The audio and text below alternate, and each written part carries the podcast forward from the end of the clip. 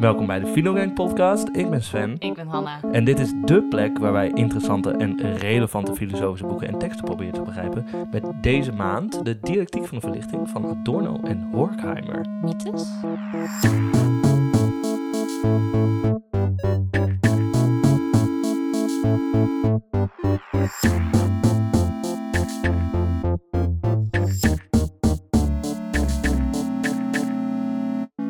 Hi. Hi, nieuwe maand, nieuwe aflevering. Meer Marx adjacent shit. Ja, vorige keer hebben we Marx gelezen. Ehm, en Genoten. zeker, leuke aflevering. Ehm, en deze keer gaan we daarop verder eigenlijk met eh, de ja, mensen die neo-Marxisten genoemd worden. Eh, Adorno en Horkheimer. Niet iedereen is het volgens mij hierover eens. Nee, maar ze worden wel genoemd. Ja, maar het is de filosofie. Niemand is het eens over wat er ook gebeurt. Nee. Dat is de enige reden dat het vakgebied nog voorbestaat. Ik ver. Ehm, Oké, Adorno en Horkheimer zijn twee ehm, Duitse Joodse filosofen die dit boek schrijven in 44 volgens mij, dus tijdens de Tweede Wereldoorlog. Ze zitten in Amerika, ze zijn gevlucht uit Duitsland en eh, zij schrijven dit boek eigenlijk uit een soort frustratie, verwarring van wat de fuck is er aan de hand met de wereld. Want de, de manier waarop het voortborduurt op Marx is eigenlijk zo van... Marx zegt dat er een revolutie moet komen. Maar het enige wat er gekomen is, is het fascisme. En hoe kan dat? Wat is er aan de hand? Waarom is het fascisme hier en waarom heeft iedereen er last van? En dat is waarom ze dit boek schrijven. En het is natuurlijk heel persoonlijk voor ze. Want ja, zijn- zij, zij, zij hebben zijn- moeten vluchten. ja. En eh, ze zijn dus eigenlijk in dit boek op zoek naar de waarom en de hoe en de op welke manieren, et cetera. Ja, en dat, eh, dat doet het aan de ene kant inderdaad met eh, het, het, het, het, het reflecteert op het socialisme tot dan toe. Ehm, maar het reflecteert ook veel meer op de wijdere cultuur en ideeën. Hoe kan het dat het Westen tot fascisme is vervallen? Ja. Is hun vraag. Ehm, Waarom da- daar heeft- gebruiken ze Marx ook voor om dat te beantwoorden. Ja, er was ons vooruitgang beloofd en we hebben nu het fascisme. Ja. Wat de fuck is hier aan de hand? Hoe is dit kunnen komen? Wat fuck? Ja, precies. Voordat we erin gaan, moeten we natuurlijk even zeggen dat we drie regels hebben. Ehm, en Weet je ze nog? ehm, ja, die eerste regel is dat wij niet gaan neemdroppen. Ja, en eh, hoe heet het? Eh, de tweede is dat we, eh, we gaan jargon, als we het gebruiken, uitleggen. Dus we gaan niet zeggen, en dat was de dialectiek van de verlichting. Tot volgende maand. Het zou wel Eh, leuk zijn. ja. Zullen we gewoon zeggen, we kunnen gewoon, ik Want denk dat Titels wij van dit boeken voorlezen en zeggen doei. Ik denk dat wij dit hoofdstuk in eh, twee zinnen samen kunnen vatten. Ja, dat, de eerste Dat twee hebben zinnen van het boek Ja, hebben we nee, zelf nee, al nee, gedaan. Oké, drie, drie. En ehm, ik denk dat we dan gewoon klaar zijn. En dat we dan een hele korte aflevering over Ja. Dat zou kunnen. En dat gaan we dus niet doen. Dat mag niet van deze regel. En dan de derde regel.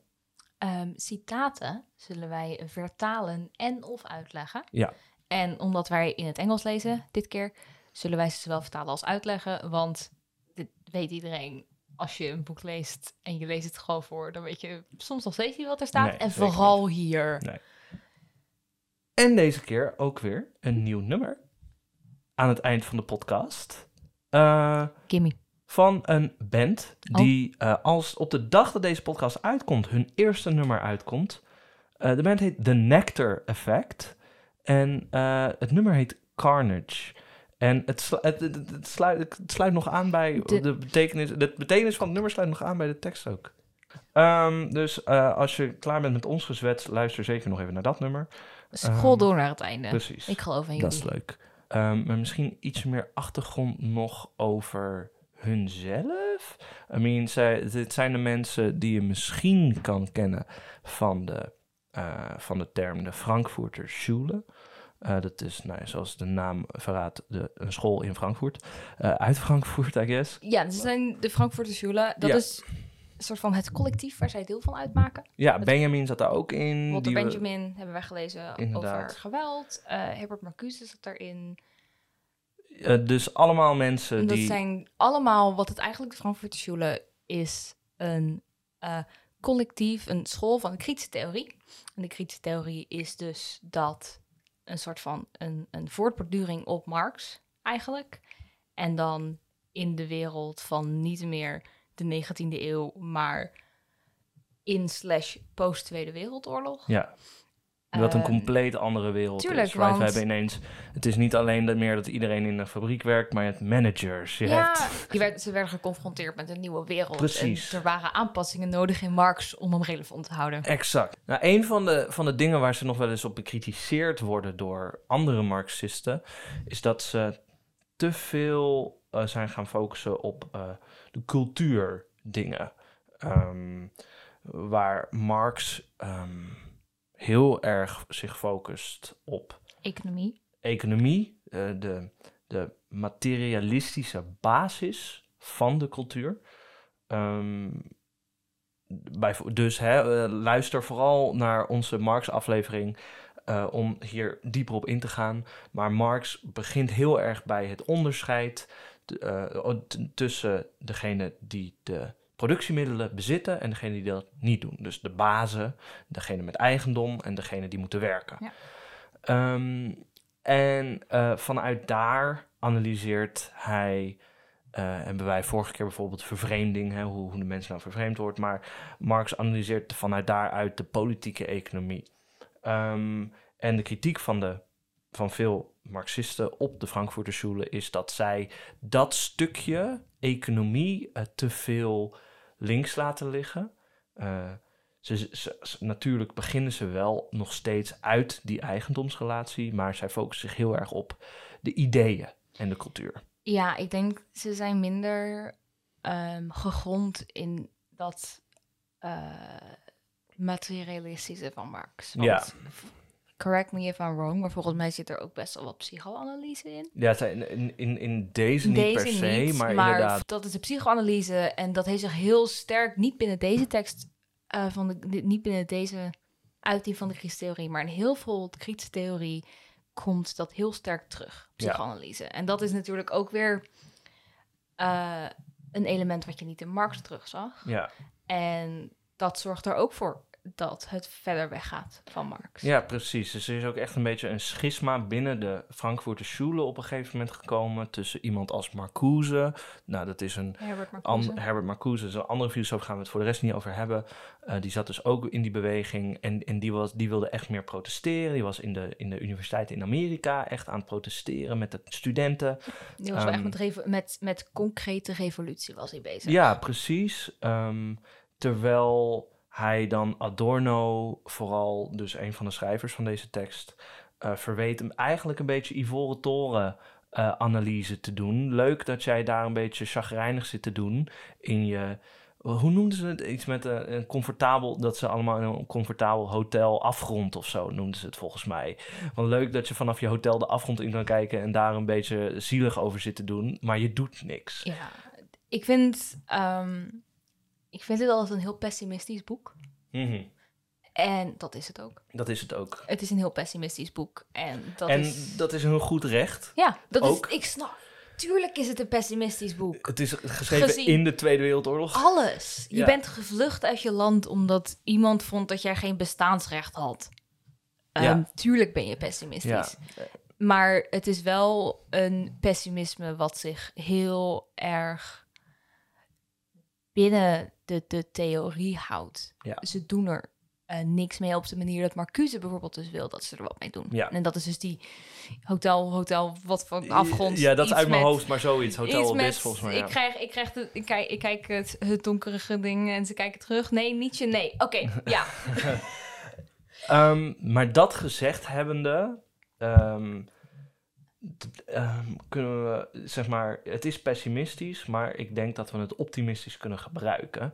Eh, t- als waren zij pessimistisch, dat is wel mijn doel, eh, in ieder geval. Omdat wij maar één hoofdstuk lezen, geven we geen overzicht van het hele project van dit boek. Maar aan de andere kant, Ook wel. zoals Sven zou zeggen, Alles wat je moet weten staat in het eerste hoofdstuk. Alles wat je moet weten staat in de eerste twee zinnen zelfs.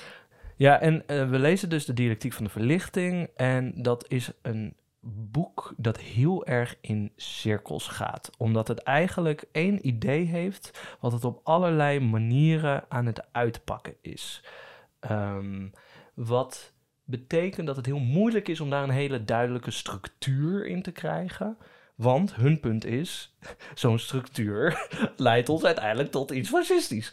Uh, dus dat doen ze niet. Zij, zij, zij nemen de problemen op een manier serieus, waardoor ze uh, wel duidelijk worden, maar dat ze een beetje in cirkels praten. Continu dialoog in beweging en blijven gaan, gaan, gaan, gaan. Exact. Wat betekent um, dat wij gaan wel het proberen duidelijk te maken, maar zeker in het begin um, zullen we af en toe nog in cirkeltjes praten waarin niet alles meteen super duidelijk is. Maar ga daar wel even doorheen, want het is een totaalplaatje. En als je, als je eenmaal de puzzelstukjes hebt, dan vallen ze allemaal heel mooi in elkaar. En dat is zo'n goed gevoel, jongen. Ja. Ik geloof in jullie. Ja, jullie kunnen het.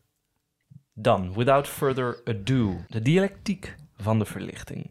Uh, laten we beginnen bij verlichting. Hè? Um, ze hebben het in dit boek heel erg veel over, over de verlichting. En, het eerste hoofdstuk heet Het concept van de verlichting. Ja, gewoon, precies.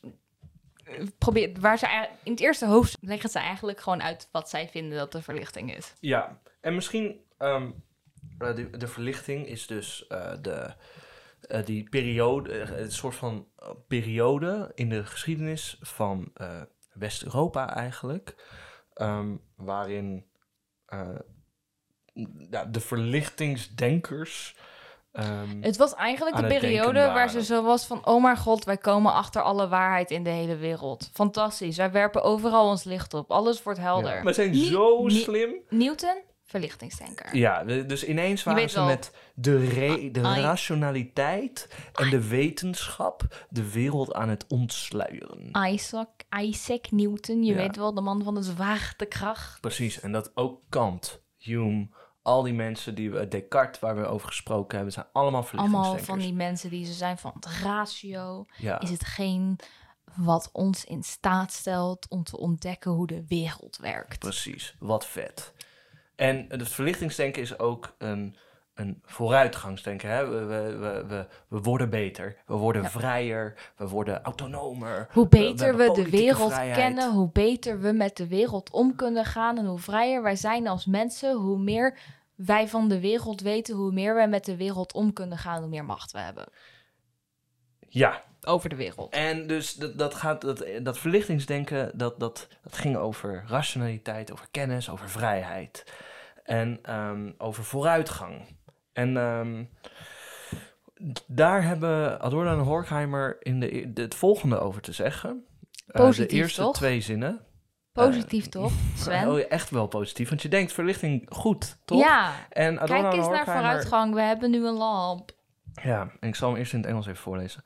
In the most general sense of progressive thought, the Enlightenment has always aimed at liberating men from fear and establishing their sovereignty.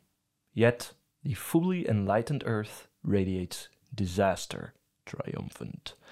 Oftewel, um, in, in, het, in het vooruitgangsdenken is het idee altijd geweest dat de verlichting, uh, het doel van de verlichting was om de mens te, uh, te verlossen van angst en, en de mensen soevereiniteit uh, te bewerkstelligen.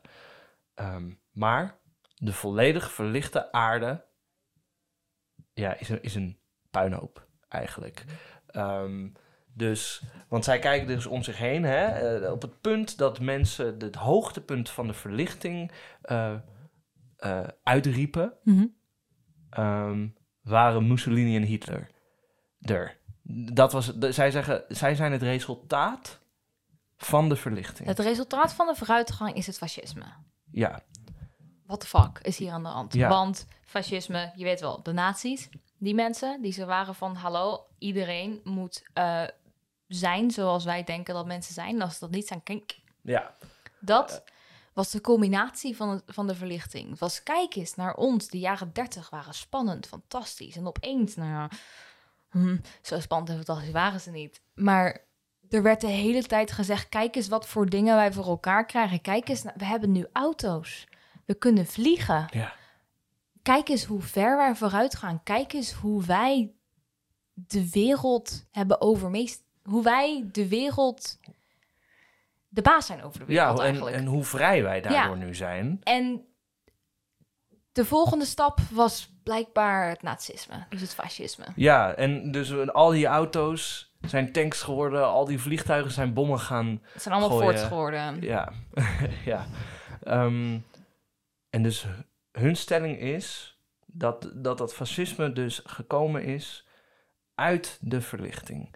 Het is geen toeval dat het fascisme tot stand is gekomen binnen dit verlichtingsproces. Ja, Binnen wat deze veel mensen ontwikkeling. Precies.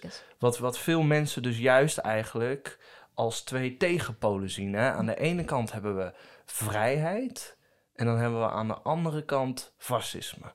Eh, Je weet wel, de onderdrukking, de, de dominating, dus overmeest, gewoon alles fout. ja, en ik bedoel, het fascisme is natuurlijk veel meer dan, ehm, dan dat zij in dit boek behandelen. Ja.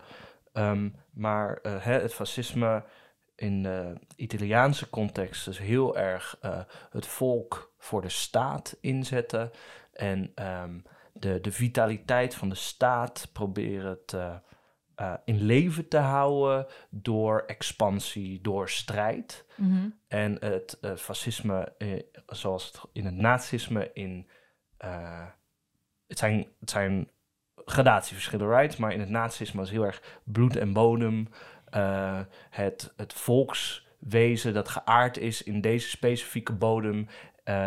moeten we beschermen door middel ook van expansie Ja, en we hebben het strijd er, we en hebben het er, met Akamman hebben we het er wel over gehad. En het fascisme is ultranationalistisch. Is eh, eh, dictatoriaal. Het is eh, binnen deze grenzen en niet verder. En binnen deze grenzen en niet verder op een hele conservatieve manier. Van dit is hoe het is, dit is hoe het moet zijn. En alles wat daar buiten valt moet weg. Ja. Dus dit land is hoe het moet zijn. En alles moet hetzelfde worden. Ja, en, ehm, maar dat, want nu zeg je het in het abstracte, Mhm. en daar wil ik nog wel even voor waarschuwen. Ehm, dus niet alles wat eh, iets tot één ding wil reduceren, is fascisme. Het kan like, fascisme is autoritair vaak. Totalitair. Oh, en totalitair, maar niet alles wat totalitair is, Nee. is fascisme. Nee. Ehm, dat is een belangrijk ding, want mensen vergeten dat. Mensen, de, de, de scholing die wij krijgen over fascisme is, is veel te slecht, waardoor we dus denken, oh, dictator, of oh, jij probeert te beïnvloeden wat ik denk, fascisme. Ja, Eh, het dat is het niet. Noord-Korea is niet noodzakelijk fascistisch. Nee, precies. Het is wel, Dictatoriaal, Dictatoriaal. precies. maar Niet het zijn, het zijn ehm, autocratie, dictatoriaal. Het is een schaal met aan de ene kant officieel zijn democratie en aan de andere kant autocratie.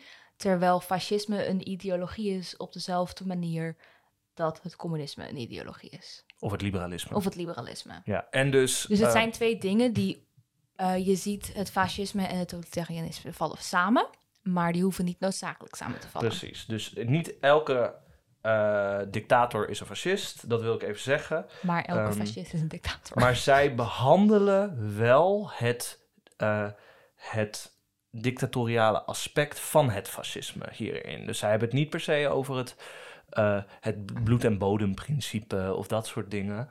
Ehm, ehm, zij behandelen dus wel het, het, het, het, het Ze behandelen hetgeen wat ze tegenkomen in de wereld op dat moment. Ja. Dat is wat kritische theorie is. Hè? Dat, dat, tenminste, dat is, als je meer kritische theorie leest, hebben ze het erover. Kritische theorie gaat over de wereld. En hoe wij die tegenkomen en wat daarmee aan de hand is. Het gaat verder op Marx een project van... We, hebben als filosofen ge- nagedacht over de wereld, maar we moeten hem veranderen. En daar, op die manier is de kritische theorie dus heel contextueel en heel erg gebonden aan de context. En dat zie je dus ook hier. Dit is gebonden aan de context op de manier 1944. Mensen die gevlucht zijn uit hun eigen land, omdat ze daar anders zouden worden vermoord. Ja. En Eh, dat is de reden dat ze het over een specifieke vorm van fascisme hebben. Maar het betekent dus niet dat de vorm van fascisme waar zij het over hebben eh, de enige vorm is. Ja, of de aspecten. Ja. De aspecten van het fascisme dat zij beschrijven is niet het enige aspect van fascisme. Eh, dat wil ik even duidelijk maken, omdat mensen tegenwoordig, zeg maar, iedere keer als ze een mening horen die niet met hun eens is, zeggen ze: Ah, je bent een fascist. Omdat ze eh, niet meer mogen denken wat ze willen denken of zo. Weet je wel, dat is gewoon, dat is gewoon onzin. Mijn vrijheid wordt afgenomen. Ja, Hallo. precies. Ja, niet elke inperking van vrijheid is fascistisch. Ehm, Maar fascisme is een inperking van vrijheid. Precies. Ehm, en zij, zij zeggen dus, hè, de, dat fascisme komt, is een logische uitkomst van de verlichting. Ehm, en eh, hoe kan dat nou? Eh, dat doen zij door middel, zij, zij kunnen dat zeggen door middel van een methode, als het ware, die zij toepassen. En dat is de dialectiek. Ehm, Jij mag deze uitleggen. en de dialectiek eh, is, is aan de ene kant een methode, aan de andere kant een, iets wat een, een beweging in de geschiedenis, als het ware. Ehm, maar ehm, om het zo te zeggen, de, wat, wat dialectiek doet, is de waarheid vinden van iets, de kern vinden van iets, in, niet in een statisch ding. Eh, Plato schreef altijd ehm, de, eh, zijn, zijn Plato, hè, oude filosoof nog voor Aristoteles, die we behandeld hebben, eh, Griek, schreef altijd dialogen. Zijn, Mhm. zijn ideeën in, in dialogen. Dus hij had altijd Socrates, eh, die dan... eh, Hij schreef fanfiction. ja, hij schreef, hij schreef fanfiction van zijn leraar. Ja. Ehm, Wie niet? hij, had, hij deed dat door Socrates ehm, mensen vragen te stellen. Dus hè, oh, wat, is, wat, is, wat is goed? En dan, dan ging hij op de markt staan en dan vroeg hij aan een generaal wat is goed. En dan had die generaal het, het antwoord. En dan ging Socrates vragen stellen. En dan kwam die generaal in de problemen met... Oh, hij, zegt, hij ziet dat zijn, eh, dat zijn antwoord zichzelf tegenspreekt. Dat hij... Oh, goed is dit. Oh, maar vind je deze situatie dan ook Ja. goed? Oh, nee. Huh? Ja. Tegenspraak. En ehm, dialectiek, dat is een concept van Hegel. Wat, eh, dat is een Duitse filosoof waar Marx zichzelf op baseert. En via eh, Hegel en Marx doen ook dan deze twee, Adorno en Horkheimer het. Is dan de toepas, is dan de methode die zegt, eh, dit, de, wat is nou de waarheid van eh, dat de goede bijvoorbeeld? Socrates had niet het, het antwoord. En ehm, die generaal had ook niet het antwoord. Maar het is een soort van die beweging tussen die twee. Daaruit ontstaat het goede.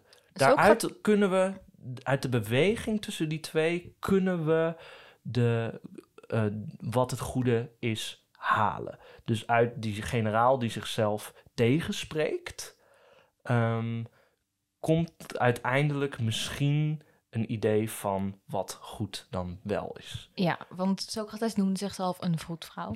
En wat hij daar eigenlijk mee bedoelde was ehm, dat hij dus in dialoog ging met iemand en dat hij niet wist wat het antwoord zou zijn, maar dat hij dat door zijn methode het eruit probeerde te halen. Ja. En dus in de interactie kom je verder. Ja, en het is dus niet in het ene kamp of in het andere kamp, maar in de beweging tussen die twee, in de spanning tussen die twee. En het, het ene kamp zegt A, het andere kamp zegt B. Ehm, dat kamp B komt er ook weer achter dat het zichzelf tegenspreekt. En dat kamp A komt er ook weer achter dat het zichzelf de hele tijd aan het tegenspreken is. Want alles wat één ding is, volgens dus dialectiek, spreekt zichzelf ook altijd tegen. Niks is helemaal eh, stabiel, Mhm. als het ware. Alles heeft in zich wat het niet is. En door die beweging tussen al die dingen komen we uiteindelijk misschien tot een waarheid. Ja. Ehm, dat is kort komen we tot iets anders. Ja, en dat andere kan weer. Ja, ik hoorde de laatste een goede uitleg ehm, eh, over, ook over Plato, over vriendschap. Dat ze een platonische dialoog over vriendschap. En uiteindelijk komen ze er niet achter wat vriendschap is. Hè? Dus ze vragen, "Huh, wat is vriendschap dan? Oh, ik denk dit en dit.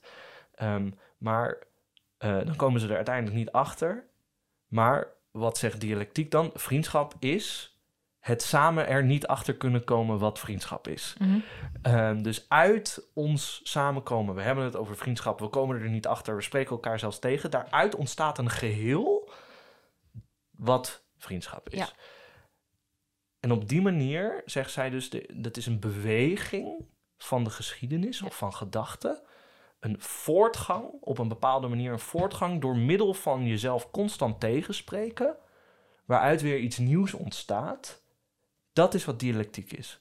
En de dialectiek van de verlichting is dus de verlichting die een element in zich heeft dat zichzelf tegenspreekt. Mhm. En dat de beweging tussen die, eh, dat element van verlichting en dat niet verlicht is, daaruit ontstaat het fascisme. Ja. Dat is niet een eindpunt, dat is meer de, Kan het daaruit, een van de dingen die eruit kan ontstaan, is het fascisme. Dat is meer, dus de beweging daarvan is. ehm, is dat te ingewikkeld hoe ik het nu heb uitgelegd? Ik denk dat we het wat praktischer moeten maken. Oké, want ik denk dat we even moeten kijken naar eh, wat, tussen welke elementen die dialectiek plaatsvindt voor Adorno en Horkheimer. Ja. Want we zijn nu allemaal heel veel woorden in het grond aan het gooien. Je bent van, oké, ja, ik weet, wel, ik weet wel wat je bedoelt, maar ik weet niet of iedereen weet wat je ja, bedoelt. Ver. En ehm, ik zal eventjes... Ik heb ook een citaat. Wie ben ik? Oké. Oké, ehm, de volgende zin op de eerste pagina ehm, gaat over wat... Het gaat namelijk over, zij kijken naar de verlichting en ze kijken wat het doel is tussen aanhalingstekens van de verlichting. Waarom is de verlichting er? Wat wilden ze doen? En eh het citaat zegt als volgt. The program of the Enlightenment was the disenchantment of the world, the dissolution of myths and the substitution of knowledge for fancy. Dus ehm, het doel van de verlichting was het de disenchantment, het Het ontoveren. ja, onttoveren van de wereld, het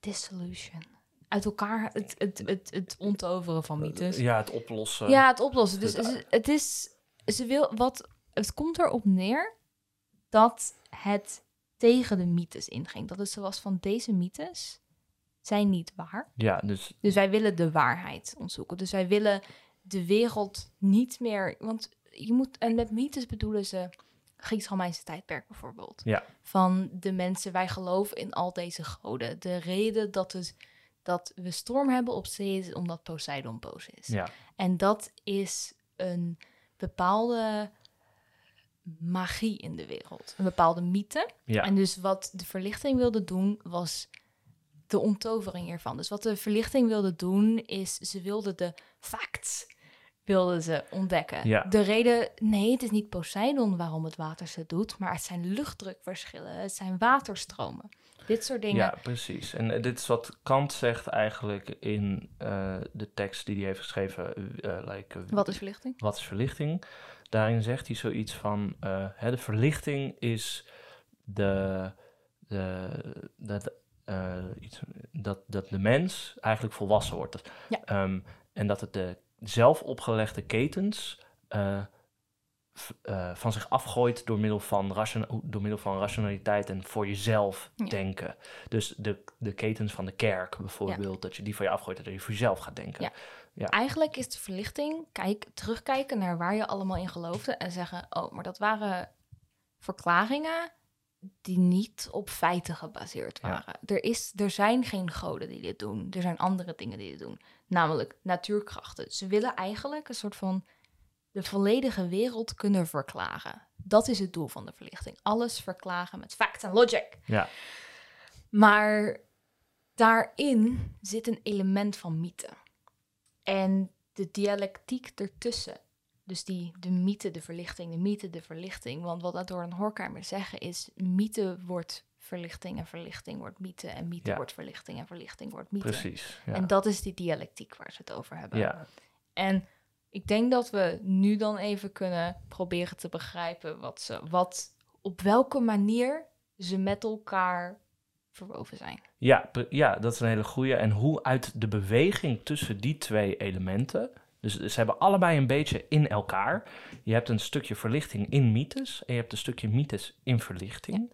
En de beweging tussen die twee tegenstellingen, daaruit Komt, komt het fascisme. kan het, ja, een van de dingen die eruit kan komen is het Ja, fascisme. ik bedoel, er komt een hoop Ja, uit, ja. maar het fascisme is de loze uitkomst volgens Adorno en Ja. Horkheimer daarvan. Ja, en dus om eh, die relatie echt goed bloot te leggen, dus die dialectiek van de verlichting, de beweging die de verlichting maakt, Mhm. dat die zwabbert eigenlijk tussen zichzelf, de mythe en het resultaat daarvan is eh, fascisme. Ehm, daar gaan we eh, dat dus goed uitpakken en dat gaan we aan de hand doen van die eerste twee zinnen. Eh, eigenlijk de, die structuur daarvan gaan we volgen. Dus in the most general sense of progressive thought. Dus dan gaan we uitleggen wat die progressive thought nou is. Eh, enlightenment has always aimed at liberating men from fear. Dus dan gaan we het eh, goed hebben over de angst. Wat heeft angst hier nou precies mee te maken en waarom wil de verlichting ons daarvan verlossen? En hoe? Alles. Eh, En establishing their sovereignty, dus dat het de mens ook als soeverein verklaart. Wat betekent dat? Wat heeft dat mee te Wat maken? is soevereiniteit? En, en hoe resulteert dat dan in disaster triumphant? Dus waarom, op welke manier is de verlichting nou vooruitgangsdenken? Waarom denkt de verlichting dat het vooruitgangsdenken is? Of Ja, op welke manier is het vooruitgangsdenken? Want ik denk dat daar nog een potentieel, eh, minstens de mening van de verlichting over zichzelf en de mening van Adorno Horkheimer Ja. over de verlichting. nou is wat, wat is hun... Ik, al, ik, was een pod- ik was een podcast aan het luisteren Mhm. hierover, want ik was er van, oh mijn god. En die, had, die maakte een distinctie tussen het project van de verlichting en de verlichting. Mhm. Dat, eh, ik weet, maar dat wilde ik even zeggen. Oké. Maar, ehm, want de vooruitgang is, ik denk het idee van de verlichting betreft vooruitgang, waarom de verlichting zichzelf categoriseert of ehm, definieert als vooruitgang, is omdat het zegt dat ze dichter bij de waarheid komen, dat ze weggaan van de mythes, van de angst voor het onbekende, dat ze meer te weten komen. En omdat ze meer te weten komen, dat ze meer kunnen met de wereld. En Ja. dat ze de wereld beter kennen en dat daar meer vrijheid uitkomt. Ja, ja en dat is een goede... vrijheid om. Want als jij bijvoorbeeld vrijheid tot de manier van ehm, als ik weet hoe wind werkt, dan kan ik dat gebruiken ergens voor. Dan heb ik meer vrijheid. Als ik de wereld ken, kan ik hem makkelijker domineren. Ja. Al denk ik niet dat dat heel expliciet vooruit. dat dat niet, niet. Ik denk niet dat verlichtingsdenkers zo waren van: oké, jongens, ik heb een idee, verlichting. En dat ga ik gebruiken om baas te worden. Ja, Maar nee. het is wel iets waar het uiteindelijk een beetje op uitkomt. Ja, en, en dus eh, de verlichting is vooruitgangsdenken dus in de zin van dat het weg wil gaan van die mythes eh, en, en, en toe naar een toekomst van kennis en vrijheid. ehm, Eigenlijk is het een beetje, de mythe is de donkere wereld, waar eh, op iedere hoek een god of het onbekende zit en waar je niet weet wat er gaat komen. En de verlichting is TL-lamp aan. Tada! ja, dit is er allemaal. Ja, kijk Ehm, eens. Het is en- geen god, het is een schaduw. Ja, en dus Adorno en Horkheimer's claim is precies in het weg willen lopen van de mythe, verzandt de verlichting in dat mythologische. En daaruit komt dan fascisme. Ja. Maar dat, dus dat is weer die dialectische, Mhm. die, dialectische beweging. Ja, want de mythe is, ehm, ik denk, de manier om naar de mythe dus te kijken is het onbekende en hetgeen waar we bang voor zijn een vorm geven.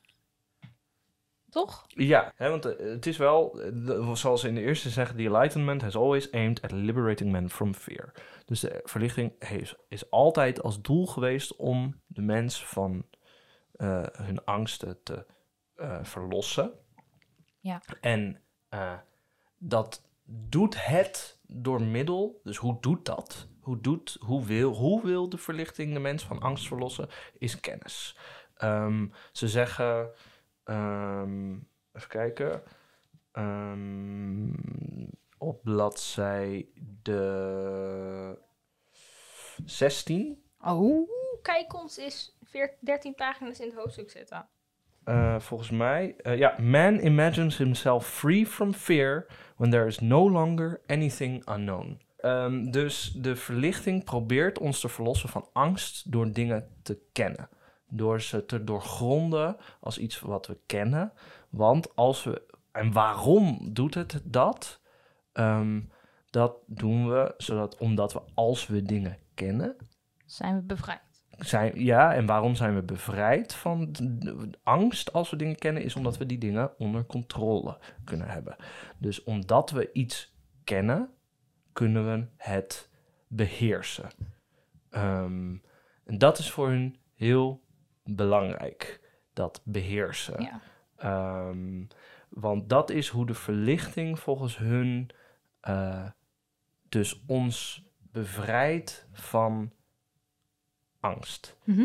En eh, dat, dat noemen zij, dat zien zij eh geëxemplariseerd in een filosofische stroming die in die tijd aan de gang is. Het positivisme. Ja. Ehm, de Vienna Circle, dus de, hoe noem je dat? De Weense cirkel, I guess. Ehm, dat, dat zijn de logische positivisten in die tijd. Ook ongeveer ietsje eerder, denk ik. Maar eh, weet ik niet. Eerder. Ja. Ja. Maar ehm, dat positivistische, dat, dat betekent dat je alles, en dat logische, dat je alles logisch kunt omschrijven. Hè? Woorden zijn maar eh, onzin of eh, vaag. Woorden zijn vaag. We moeten eh, alles in logica kunnen vertalen. Want logica is neutraal, duidelijk, boom. Ja. Ehm, en zij willen dat, dat die impuls die in die stroming zit, groter trekken naar het hele wetenschappelijke project en naar hoe wij eigenlijk naar de wereld staan. Als, en dat noemen zij dus ehm, dat positivisme, dat dan dat, dat die wetenschappelijke drang om alles te kennen op een bepaalde manier. Ehm snap je wat ik bedoel? Je kijkt me zo hoe, hoe aan.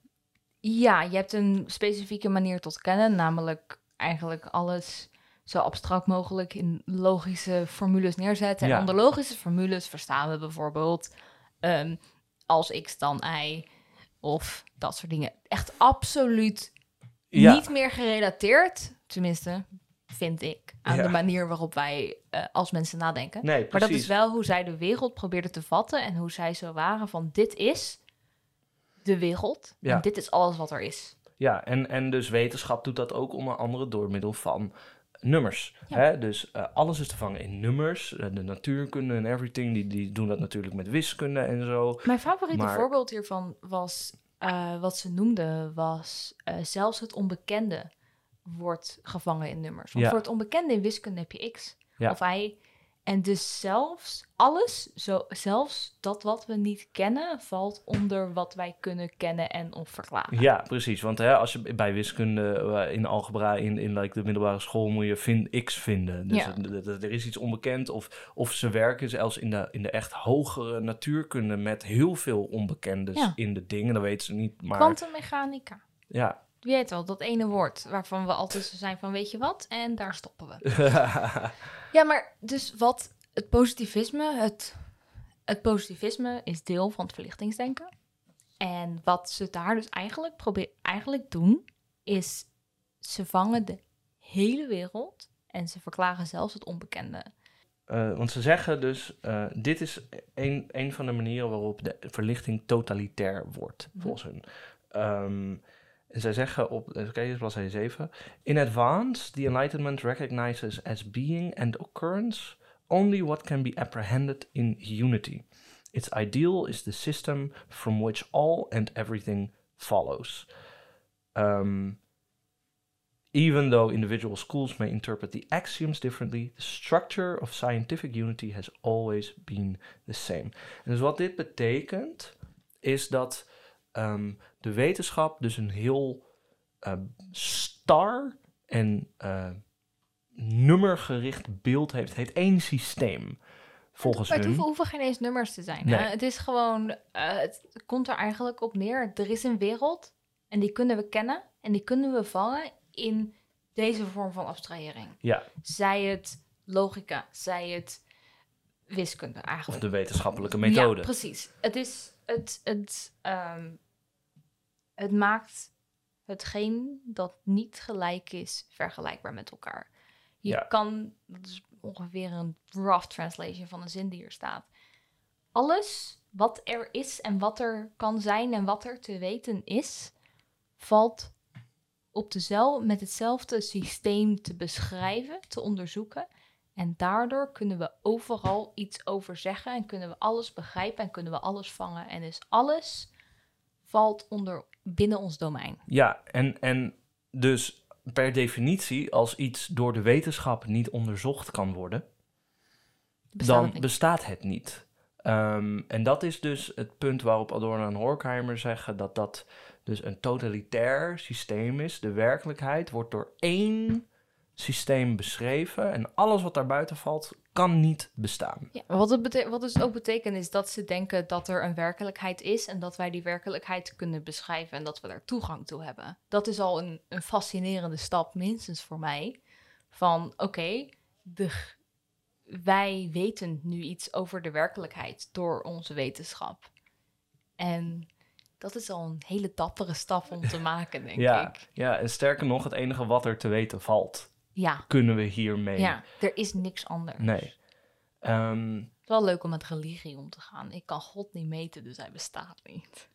ja, dat, Of je hebt nog gewoon niet de goede meetinstrumenten gevonden. Je weet wel, mensen worden lichter als ze dood zijn. Hè? De geest? Ja, dat was vroeger een. um, for positivism, which represents the court of judgment of enlightened reason, to digress into uh, intelligible wor- worlds is no longer merely forbidden, but meaningless prattle. Dus ehm, wat ze zeggen, de positivisme, het is niet eens dat ehm, het, het, het verboden is om over sommige dingen na te denken, right? Dus vroeger mo- eh, mocht je niet. ehm, Nadenken over het idee dat God niet bestond. ja, bijvoorbeeld. Nee, dat soort dingen zijn betekenisloos geworden.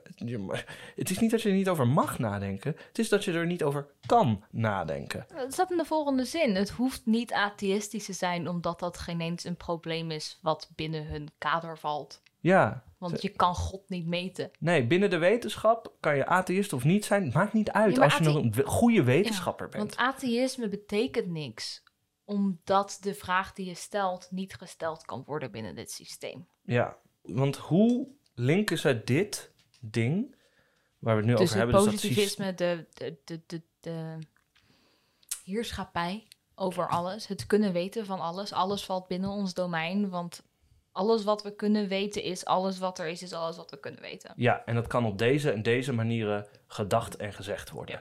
Eh, binnen de wetenschappelijke methode, binnen de logica bijvoorbeeld, dat soort dingen. Ehm, en ehm, dat noemen zij dus totalitair. En kan- de werkelijkheid valt binnen één systeem. En alles wat daarbuiten is, het is niet dat je dat niet mag denken, het is betekenisloos. Mhm. Hoe relateert zich dat aan mythe? Want ze zeggen natuurlijk, de verlichting is mythe en de mythe is al verlichting. Ehm, eh, ze zeggen op bladzijde 24: Explanations of the world as all or nothing are mythologies. And guaranteed roads to redemption are sublimated magic practices. Dus dat laatste laten we nog even eh, terzijde. Maar ze zeggen dus Sublimeren. ze- verklaringen van de wereld, Nee, Freud. ver- verklaringen aan de wereld als alles of niets is mythologisch. Ehm, wat betekent dat? Ehm, het betekent dat, oké, wat de verlichting eigenlijk doet, is zeggen: wij kunnen alles verklaren en wat wij niet kunnen verklaren is niet. Wat mythe doet, is wij kunnen alles verklaren en wat wij niet kunnen verklaren is niet. Want wat daar gebeurt is. Eh, het is de angst voor het onbekende. Hè? Het, is de, het is de alles wat hier buiten valt. Wil ik niet dat het er buiten valt, dus of het is er niet, of het hoort er niet bij. En dat betekent dat wat de verlichting doet, is ergens een totaliteit van maken. Als er is niks hier buiten. En dat is iets wat niet in overeenstemming is met de realiteit. Want er zijn dingen die we niet kunnen weten, er zijn dingen die we wel kunnen weten. Maar de reden dat wij deze beweging hebben gemaakt, is de angst. Want zoals je misschien kan herinneren, is de reden dat wat de verlichting doet, de verlichting is een soort van de oplossing voor de angst die we voelen, de angst voor het onbekende. Het enige ding is dat in het weggaan van de angst voor het onbekende, zijn we bang geworden voor het onbekende. We hebben die angst voor het onbekende erin gehouden. In mythe manifesteerde zich dat als um, onbekende is een god. Onbekende zijn, daar, daar doen we de mythes mee. We hebben hetgeen wat wij kunnen weten. We hebben de goden, niet? Nou, het is ook volgens mij ook de, de manier waarop de mythologie het uitlegt. Dus hè, we hebben al deze vet rare shit. Ja, uh, waarom is er bliksem? Waarom, waarom zijn al deze dingen er? Daddy Zeus. van... Precies, de uitleg daarvoor is goden. Ja. Um, oh ja, ja, je hebt, in mythe heb je een uh, volledig systeem wat alles kan verklagen. Ja. Namelijk, bijvoorbeeld als we naar de Grieken kijken, de goden. En de kleinere goden. Iedere rivier heeft een eigen god. De reden dat deze rivier zoals die is, dat er een soort van een, een, een, een, een ding is dat, dat het is, de god. En wat wij nu heb je precies hetzelfde binnen de verlichting. Dus je bent teruggegaan naar hetgeen wat mythe maakt wat het is, namelijk één systeem dat alles kan verklaren. Want je wilt daar niet buiten gaan. En op die manier is verlichting mythe. Maar op welke manier is mythe dan verlichting? Uh, omdat het. Uh, omdat hè, verlichting in, in zijn vooruitgang probeerde altijd van mythe weg te komen. Mm en de manier om dat te doen was uh, ja, precies verklaren. Mm um, uh, omdat ze voelden dat mythologie eigenlijk niet verklaarde.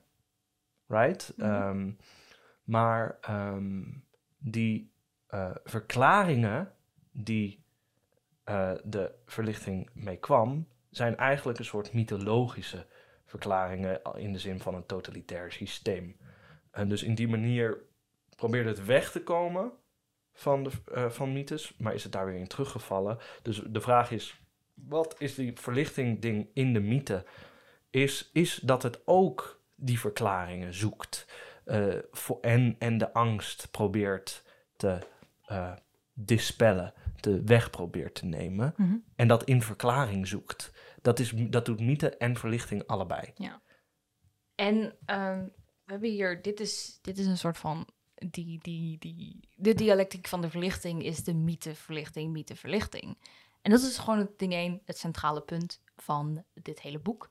En het is ook een soort van de vorm van dit hoofdstuk. Het gaat heen en weer en heen en weer en heen en weer en heen en weer. En dan komt er weer wat, er komt wat nieuws uit en dat gaat weer heen en weer. En um, ik heb, er is een grote collectie citaten ervoor. Maar ik denk dat we misschien even terug nog moeten gaan naar angst. Mm -hmm. Want wat zij zeggen is dat de verlichting geradicaliseerde mythische angst is. Mm -hmm. Dus uh, mythische angst is, ik ben bang voor het onbekende, dus dit en dit en dit. En dat is uit de mythe komt op die manier de verlichting in dat ze het nog meer één ding hebben gemaakt. Er is nog meer één wetenschappelijke methode. En dat komt dan weer terug naar de mythe natuurlijk met de angst voor hetgeen wat er buiten is. En wat dat, dat, en dat is, ja, en dan gaan ze verder naar dus dat fascisme en dat totalitarianisme. Want het is niet mogelijk voor iets om daarbuiten te zijn. Dat willen ze niet erkennen. En zodra je zegt dat er niks buiten kan zijn, dan zit je vast in de verlichting en dan wordt het totalitair. Als je die, dia als je die dialectiek erkent, dan kom je niet noodzakelijk problematisch vast te zitten.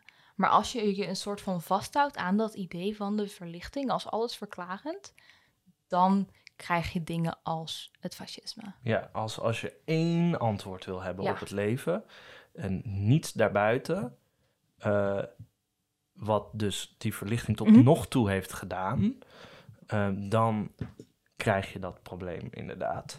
Um, en, uh... als, als een verlichtingsdenker denkt dat ze een volledig systeem hebben waarmee alles te verklaren is, dan wordt het destructief.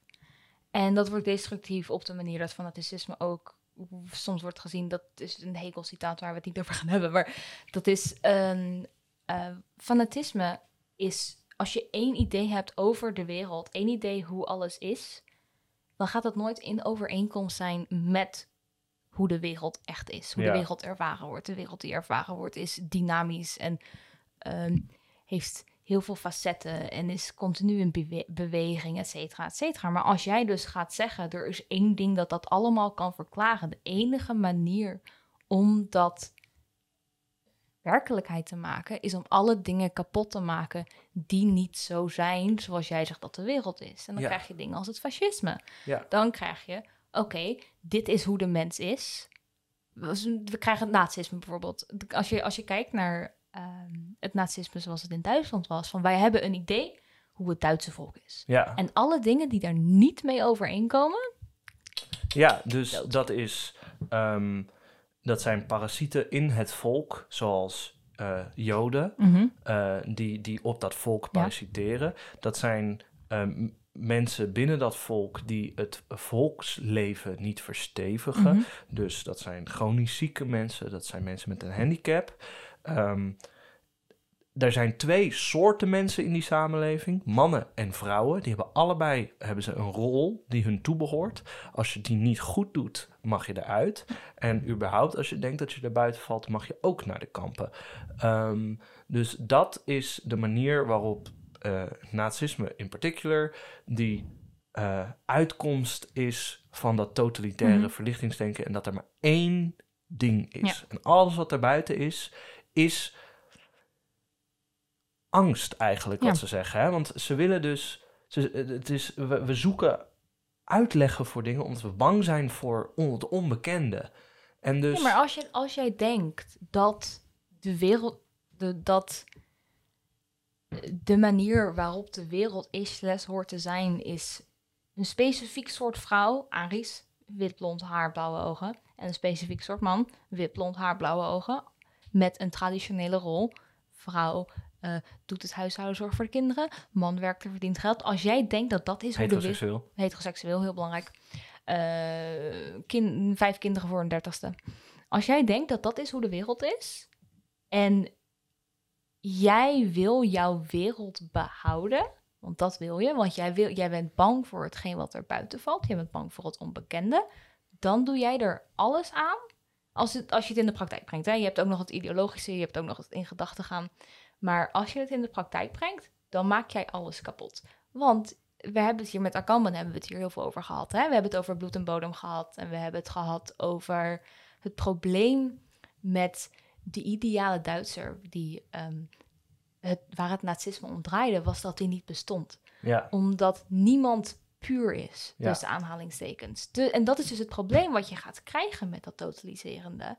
Is dat je eh, een ideaal hebt wat nooit overeen gaat komen met de werkelijkheid. En dat je daardoor alles kapot maakt. En dan komen we weer terug dus bij dat Hegel, Hegel-citaat waar ik het over heb. Die, die heeft dat erover. Hegel heeft het erover dat eh, wat het fanatisme eigenlijk is, is dat eh, het kan of ideologisch blijven of het kan zich manifesteren in de werkelijkheid. Ideologisch, dan krijg je eigenlijk het boeddhisme. Dan krijg je het, ik ga helemaal, helemaal los van de wereld. Of je gaat het de praktijk inbrengen en dan maak je alles kapot uiteindelijk. En dat is wat Adorno en Horkheimer ook zien met het fascisme. ja. En daar heb ik mijn scriptje over geschreven. ja, die ik nog steeds niet gelezen heb, helaas. Ehm, maar ik heb hem wel onder. Ja, je hebt hem wel.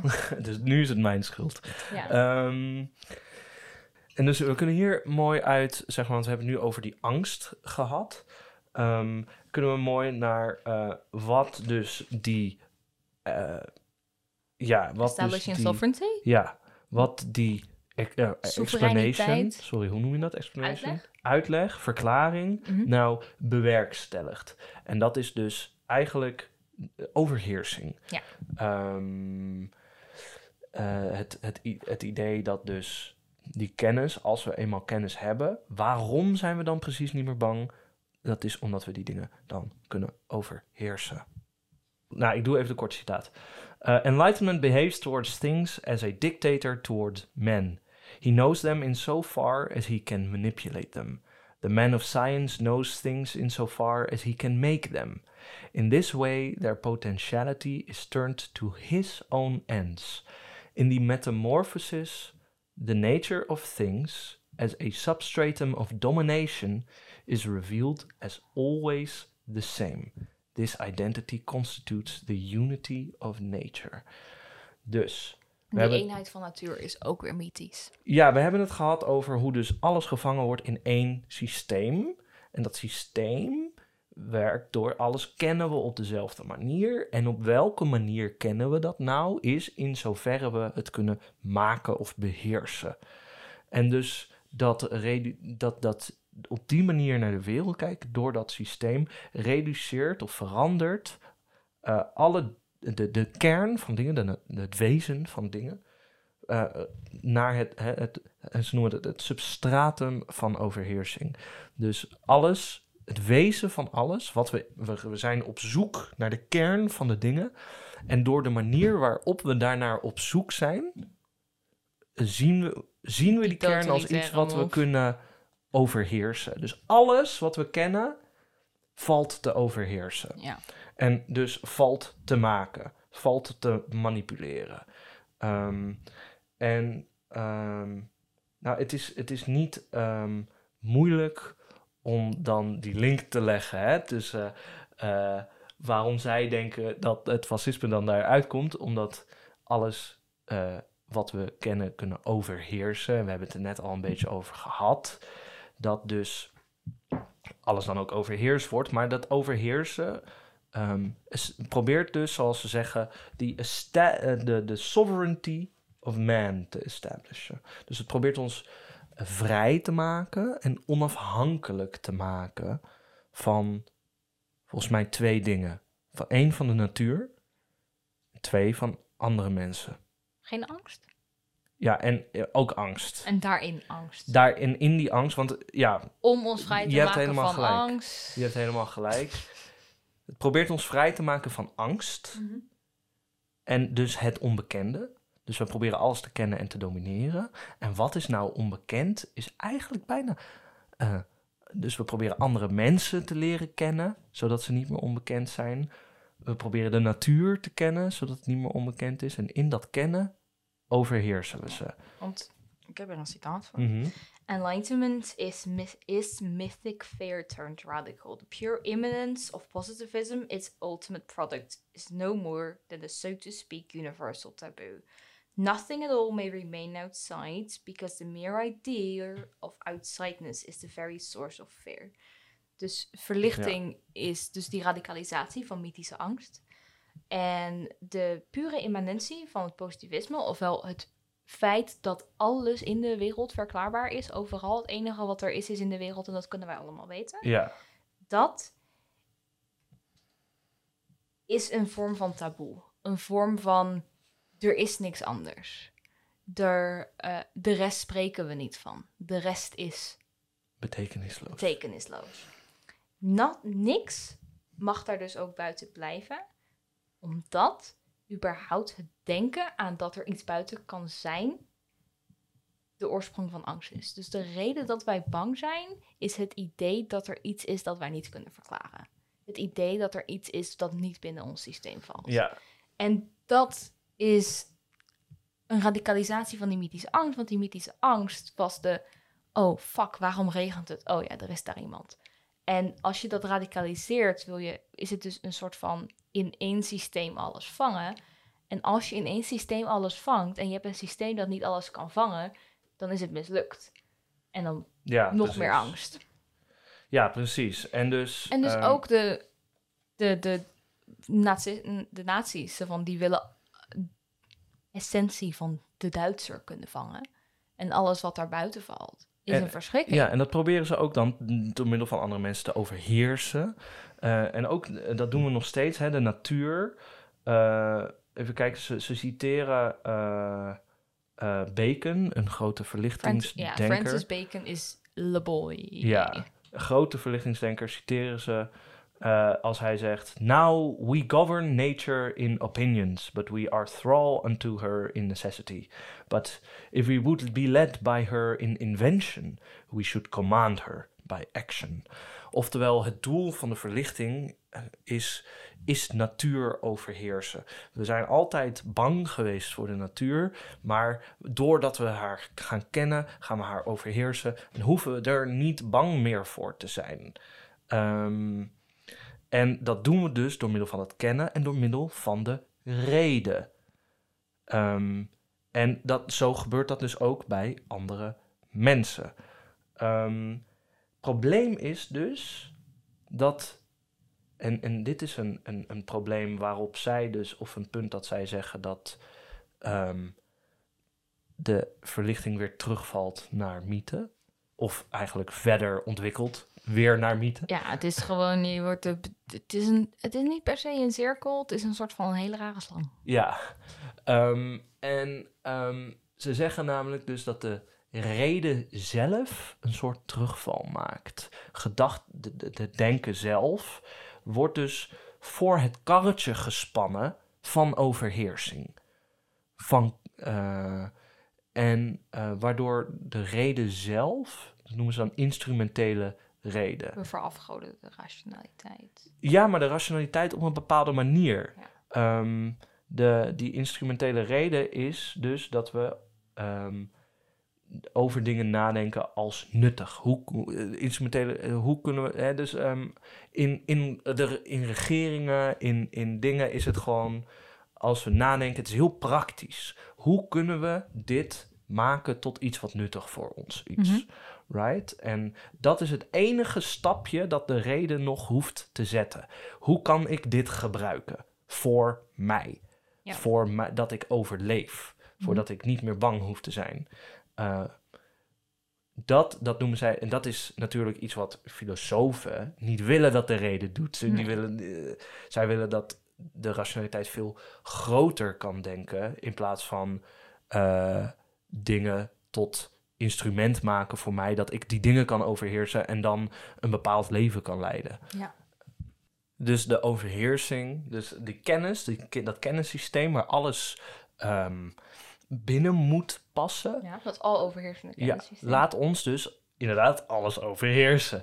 Ehm, en, en dat established onze sovereignty, oftewel dat, dat, dat zorgt ervoor dat wij soeverein zijn, dat we bevrijd worden van onze angst, maar dat we dus ook bevrijd worden van de onbekende dingen, zoals, eh, eh, en da- daarvoor moeten we om- overheersen over de natuur, anderen en ook onszelf. Ehm, en om ook te laten, om dat, hoe dat precies werkt, te illustreren, maar ook hoe dat al aanwezig is in mythe, ehm, gaan zij eh, naar de Odysseus kijken. Ehm Odysseus, de, de, de Griekse mythe van de guy op het schip. Homerus, hij heeft twee big boy books geschreven. Nou ja, gedichten. En die heeft hij verteld. Maar laten we dat even negeren. En de eerste gaat over de Trojaanse oorlog. En de tweede gaat over een man die er tien jaar over doet om terug naar huis te komen. Omdat de god Bo- Poseidon boos op hem is. En Ja. zijn schip gewoon altijd de verkeerde kant op gaat. Ja, En hij even een jaar bij een vrouw op een eiland zit. En aan de drugs. Maar hij doet het tien jaar over. Ja, en ehm, zij, zij pakken een, een stuk uit zijn mythe om te laten zien hoe die overheersing werkt. Ehm, en Moet ik de mythe uitleggen? ja, noem maar. Oké, op een gegeven moment... Oké, dus onze boy Odysseus, die zit op zijn schip in het water. Gymnasium Hanna Act weet het. Yes, thank you. Ik eh, heb dit wel ooit vertaald, denk ik. En op een gegeven moment... eh sirens? S- Sirene? Ja. Ja. Dat, er komen vagen ze langs een plek waarvan men weet dat er sirene zit. Dus vrouwen die zingen en dan ben je zo van... Oh mijn god, daar wil ik heen. En dan stuur je je schip naar ze toe en dan word je een schipbreukeling en dan eet ze je op. Dat is ongeveer hoe het werkt. En Odysseus die weet dit. En Odysseus is zo van, oh mijn god, hoe kan ik ervoor zorgen dat we hier levend langskomen? Maar, en wat hij doet met zijn bemanningsleden is, hij stopt was in hun oor. Hij laat ze was in hun oor stoppen, zodat zij de sirene niet kunnen horen. Het enige ding is, er wordt gezegd dat sirenen zowel de knapste wezens on- ongeveer ter wereld ooit zijn en dat ze het allermooiste gezang hebben. Want de reden dat mensen doodgaan is omdat ze naar dat prachtige gezang toe willen gaan. Ze zien daar een vrouw liggen en ze zijn zo van, oh mijn god, waarom is ze zo mooi? Waarom kan ze zo goed zingen? Dus Odysseus wil het horen. En dus wat hij zijn bemanningsleden laat doen, is hij zegt zo van, maak me vast aan de mast. En wat ik ook zeg, haal me er niet vanaf. En dat is de situatie waar Ador en Horkham het over hebben. Dus de bemanningsleden met was in hun oor, dus zij horen niks, maar zij kunnen het schip besturen. En Odysseus vastgebonden aan de paal. die wel wat kan horen, maar geen handeling uit kan voeren. Ja, en dan de sirenes. Die... En dan de sirenes hoort ze van, oh mijn god, deze mooie vrouwen kunnen zo goed zingen. Ja. En dus wat Adorno en Horkheimer zeggen, ze zeggen hier op bladzijde 32, the self is still so close, ja, the self is still so close to prehistoric myth. En dan zegt zij op bladzijde 33, men had to do fearful things to themselves before the self, the identical, purposive, and virile nature of man was formed. And something of that recurs in every childhood. Dus wat zij zeggen is, um, dat systeem van kennis, dat alles gedomineerd moet worden en alles eigenlijk uh, één moet zijn. Um, uh, dus uh, duidelijk en, en, en, en in, in akkoord met het zelf, begrijpelijk. Ja. Eenduidig. Eenduidig. Ja. Dat, dat, dat moet ook met de zelf gebeuren. Ja. Um, dat, en zij zeggen dus eigenlijk, men had to do fearful things to themselves. Dus wij, wij hebben echt angstaanjagende dingen, doen, doet ieder kind zichzelf aan om binnen een zelf te worden. Ja, om, om, binnen het systeem te passen. Ja. Um, en ze zeggen dat is wat de, waar, hoe zij de mythe van Odysseus lezen. Odysseus is de, de, de, eerste, de eerste verlichte man. Ja. Eigenlijk, die, die zich net heeft losgerukt van de natuur om een, een menselijk zelf neer te zetten. Hij weet hoe mythe werkt. Odysseus is een, is een geniale man. Odysseus is een, een, een, een Slinks. Ja, slinks, dat is het woord. Ik wilde iets met een vos zeggen, maar ik was het woord kwijt.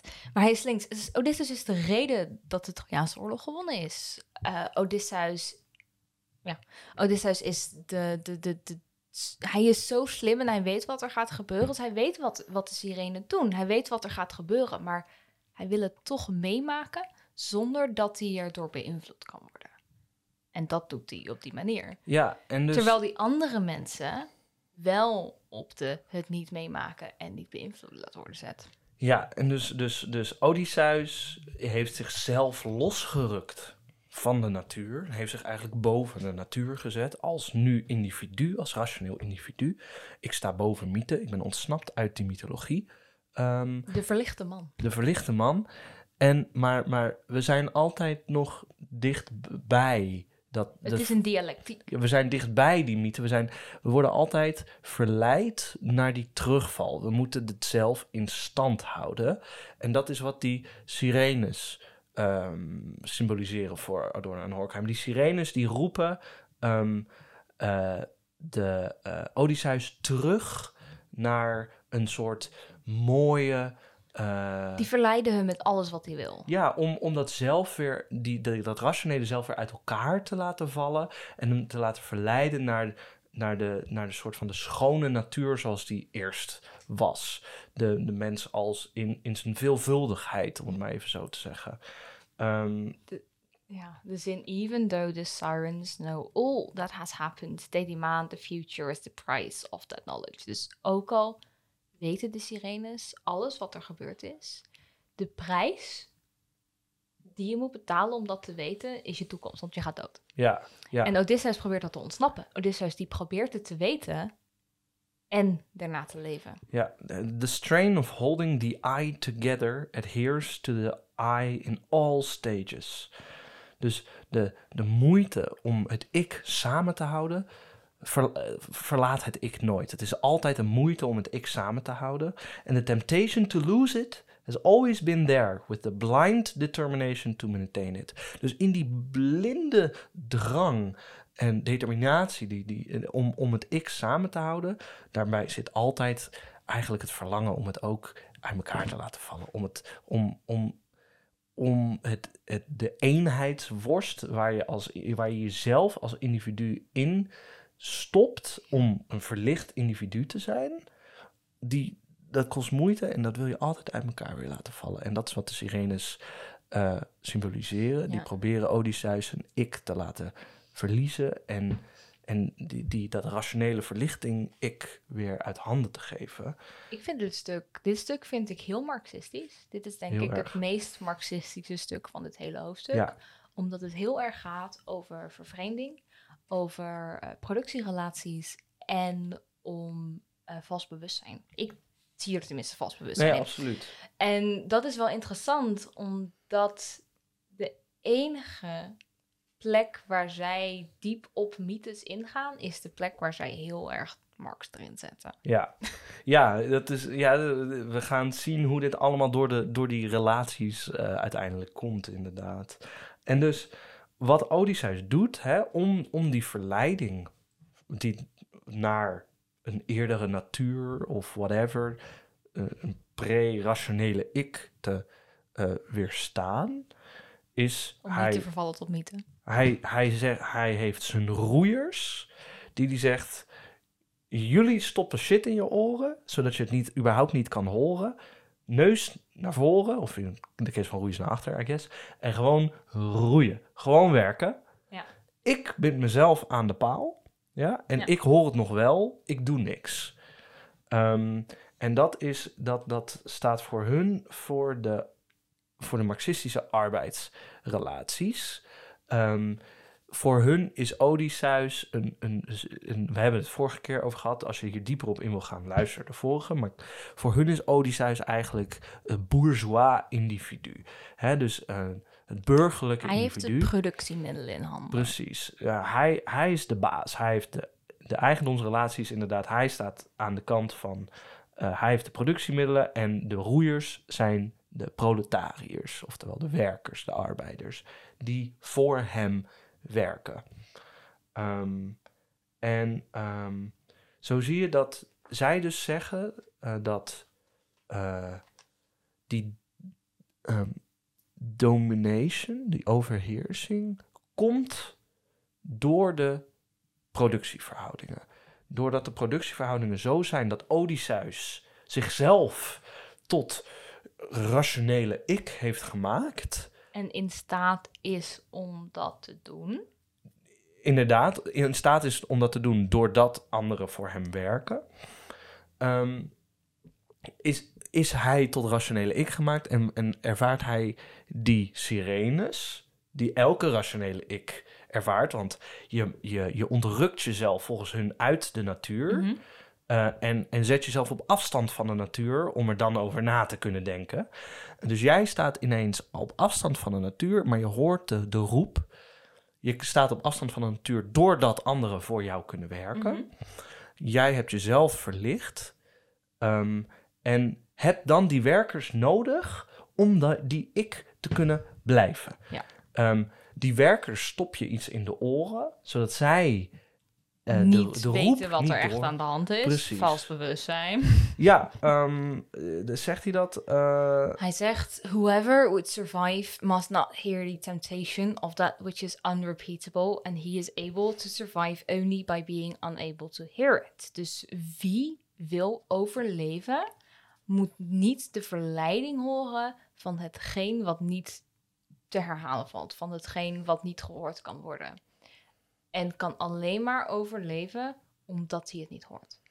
ja, dus en wat betekent dat in Dat de context van de arbeiders? Dat betekent dat de enige reden dat jij arbeider blijft, is omdat jij je niet bewust bent van de positie waarin jij zit en de relaties waarin jij zit. En daardoor blijf je doorgaan. Dus jij denkt dat jouw situatie is hoe het is en is hoe het hoort. En je hoort de verleiding van bevrijding, hoor je niet. Nee.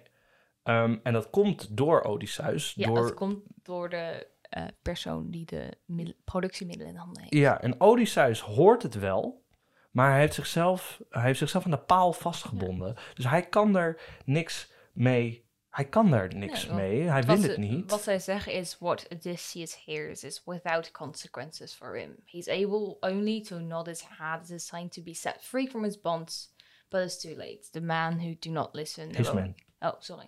Is, ma- dat is Oh, his man who do not listen know only the song's danger, but nothing of its beauty.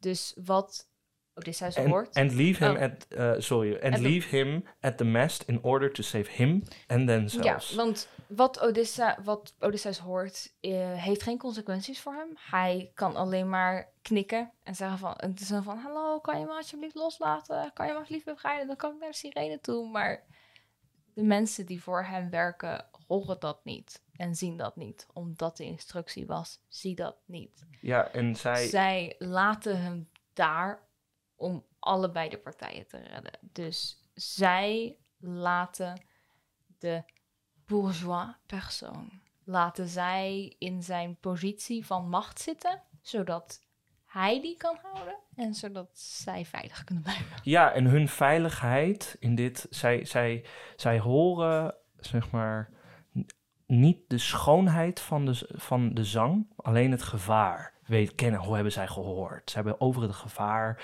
van die zang gehoord. Dus je kan, je kan het zo zeggen dat, als we het even in termen van revolutie of zo, waar we het vorige keer, waar Marx natuurlijk heel groot op is, waar we het vorige keer over hebben gehad, zij horen alleen het gevaar van revolutie. Ja. Zij horen alleen het ge- gevaar van loskomen van, van, van de Kettingen, waar, de- waar je in bent gezet. Zij, zij horen niet de schoonheid, want Nee. ze- hun oren zijn dichtgestopt. En dus blijven ze roeien eh, om zichzelf op die manier te redden, maar ook Odysseus, ook Ja. de meester, ook de... Zij houden het systeem in stand Ja, door te negeren wat er buiten is. ja, Want dat is de enige manier om het systeem in stand te houden. ja. En ehm, Als je erkent dat er iets buiten is, dan maak je het kapot. ja, Angst. Ja, precies. Om- Uit, uit angst voor het onbekende roeit ook de arbeider Ja. door.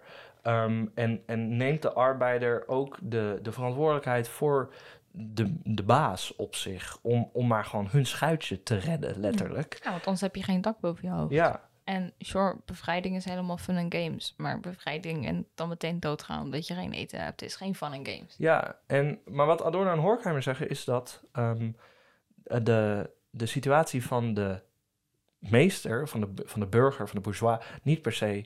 eh, ja, dat is wat Is de burger? Ehm, dat dat niet per se. eh, dat is de historische. eh, de burgerij, de kleinburgerij. Ehm, Ik, ik, ik snap wat je bedoelt, maar het klinkt een beetje... Als ik nu over burgers nadenk, denk ik gewoon na over mensen die wonen. ja, maar dat is waarom ik mezelf liever geen burger noem. Mm. Maar ehm, om. eh, ze zeggen dat de, de, die positie van Odysseus is niet per se beter dan die van de roeier. Eh, hij heeft het ook niet naar zijn zin, zeg maar. Eh, hij, hij is ook gewoon fucked, als het ware. Hij, wil, levert- hij wil iets waar hij niet bij kan. ja, ehm, eh, de, de, de, de, hij, hij wil iets, waar, hij, ja, hij, hij wordt verleid de hele tijd eh, door, maar hij, hij heeft zichzelf vastgebonden. Hij is on- ontzettend verstrikt. Ehm, maar ja, aan de andere kant, de roeier eh, heeft het al absoluut niet naar zijn zin. Die is gewoon aan het roeien en die moet werken en...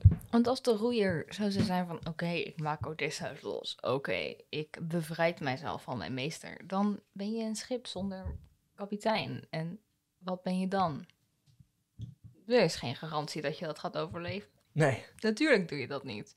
En de enige reden dat je dat zou doen is als jij een heel... Als iedereen het doet als de revolutie start. Ja, en ehm, door deze mythe te pakken, laten zij de link zien tussen de mythe, overheersing en hoe dat komt volgens hun. Ze blijven materialisten in die zin.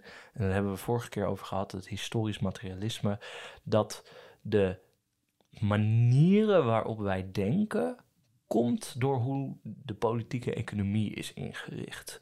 Dus zij zeggen door die eigendomsrelatie, doordat sommige mensen de productiemiddelen hebben, waardoor de andere mensen voor hun moeten werken, eh, dat geeft ons daaruit zijn die verlichtingsidealen gekomen.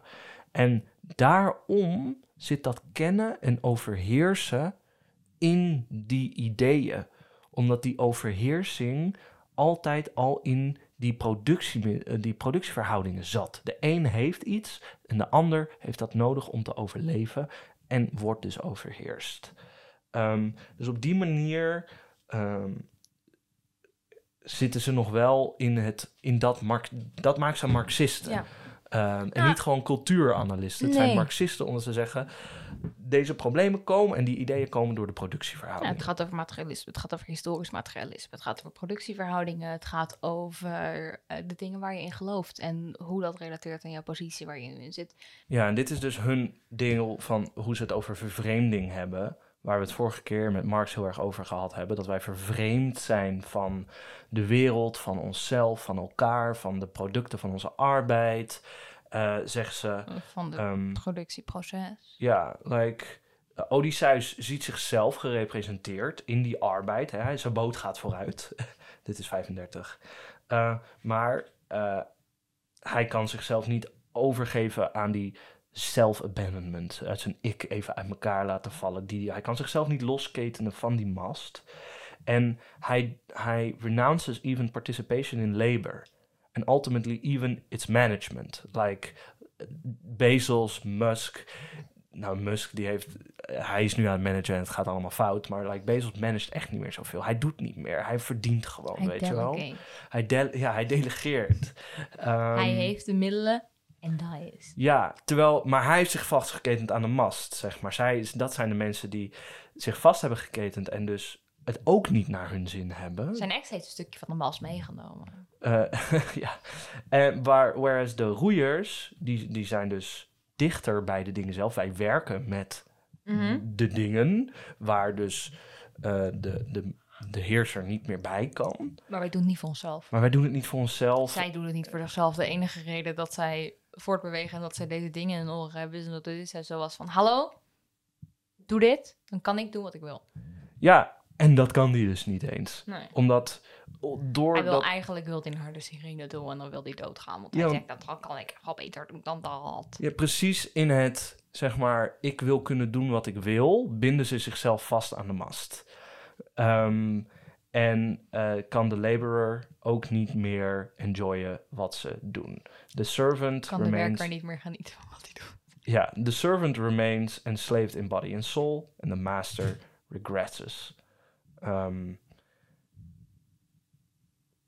dan kunnen we het nu, denk ik, hebben over disaster triumphant, over fate. Maar we hebben dus gehad de bevrijding, soevereiniteit. En nu vooruitgang, bevrijding, soevereiniteit. En dan komt disaster triumphant. Ja, want Dus we hebben nu alles, alle puzzelstukjes om te laten zien waarom de uitkomst van die dialectiek van de verlichting. dus- fact is, je haalt de woorden uit mijn mond. alsjeblieft. Ehm, Daar ben ik hier. Ehm, en we hebben het er al een beetje over gehad, over die eh, instrumentele reden. Over, over dat de reden... eh, Niet voor zichzelf maar om iets te bereiken. ja, Want precies. je hebt, je hebt Voor het inst- kan het karretje gespand wordt voor ja, overheersing. want je hebt instrumenteel als je, en je hebt als, als teleologisch. Ja, maar instrumenteel betekent gebruiken om iets anders te bereiken. Ja, het, het wordt ge, ge- ge- Gebruik instrument. instrument. Ja. Ehm, en ehm, dat noemen ze de regression of reason. Dus aan, de, dus aan de ene kant hebben we de vooruitgang waar we, eh, van de reden. Hè, dat is het idee van de verlichting. We, gaan, we, we hebben vooruitgang. Maar juist in die vooruitgang eh, ver- vervalt de reden. Is- Gaat die regressen, gaat hij weer achteruit. Ja. Ehm, En wordt die weer mythe. en wordt hij weer mythe, en daar gaan we het precies over hebben, inderdaad. Eh, want het wordt instrumentele reden. En dat betekent eigenlijk dat we niet meer goed kunnen nadenken, volgens hun. Ik heb Ehm, nooit goed naken. Zeker niet nu. Oh Nee. god, zoveel zuurstof. Ehm, zij zeggen, zij, waar is die? Oh, dit is, ik zit wel eens in de goede, in de ene laatste pagina. Hele goede quote. Ehm, dus hoe wij, na, wij denken alleen nog maar na om dingen te overheersen. De natuur, de ander en de zelf. Ja? Om het in het keurslijf van positivisme, in wat we kunnen duidelijk kunnen denken, te duwen. Met nummertjes, met getalletjes.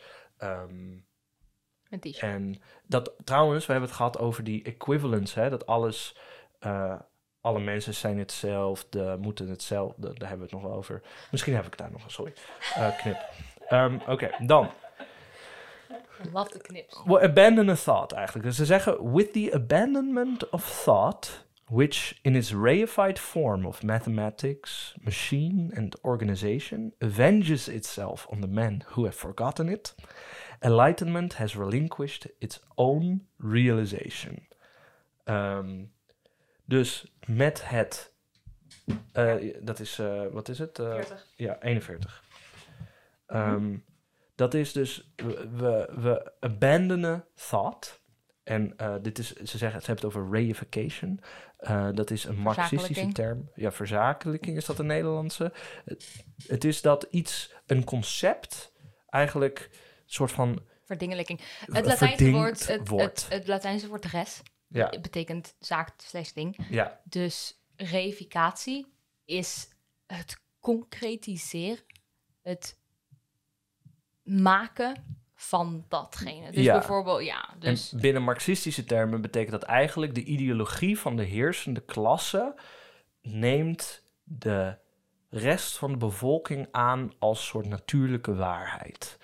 Ehm, dat, dat is eigenlijk wat reificatie in deze context Ja. betekent. En dus het is geen natuurlijke waarheid. nee. We denken dat gewoon.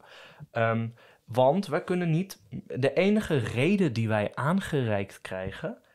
is in de vorm van eh, wiskunde. In de vorm van machine, zoals technologie en dat soort dingen. En in de vorm van organisatie. Dus eh, bureaucratie, overheid, klassificatie. Zoals de eh, sociologie of zo dat doet. Of al die dingen. Dit voelt als een persoonlijke aanval nu. ja, Ja, klopt. Het ehm, laat het denken dat concepten echte dingen zijn die er gebeuren. ja, Dus de, bijvoorbeeld, ik weet niet waarom ik hier aan moet denken. Als wij ehm, binnen de biologie over dieren nadenken, dan eh, delen wij die in in klassen. Ja? We hebben zoogdieren en we hebben insecten. En eh, dat is niet per se iets wat is, maar wij hebben het mensen een soort van laten geloven dat insecten echte dingen zijn. Dat Ja. zoogdieren echte dingen zijn. ja, Terwijl we die gewoon bedacht hebben. ja, Maar we behandelen ze als echte dingen. precies. En het kan nog extremer met dingen als ehm, rechtvaardigheid of zo. Ja, gender. Ja, Eh, er zijn twee genders. eh, dat, dat, twee geslachten. twee geslachten zelfs. Waar gaat het al mis? Ehm, dus op die manier worden die dingen, eh, die ideeën van de heersende klasse als waarheid aangenomen. En de ideeën die, de, die, die, de, die het proletariaat overhandigd krijgt van de heersende klasse, zijn, is de instrumentele reden. Dus we kunnen niet eens meer nadenken eh, over onze bevrijding. We kunnen namelijk alleen nog nadenken als we het hebben over onszelf redden, over dingen overheersen, over onszelf bevrijden van angst, Ja. over zelf overleven.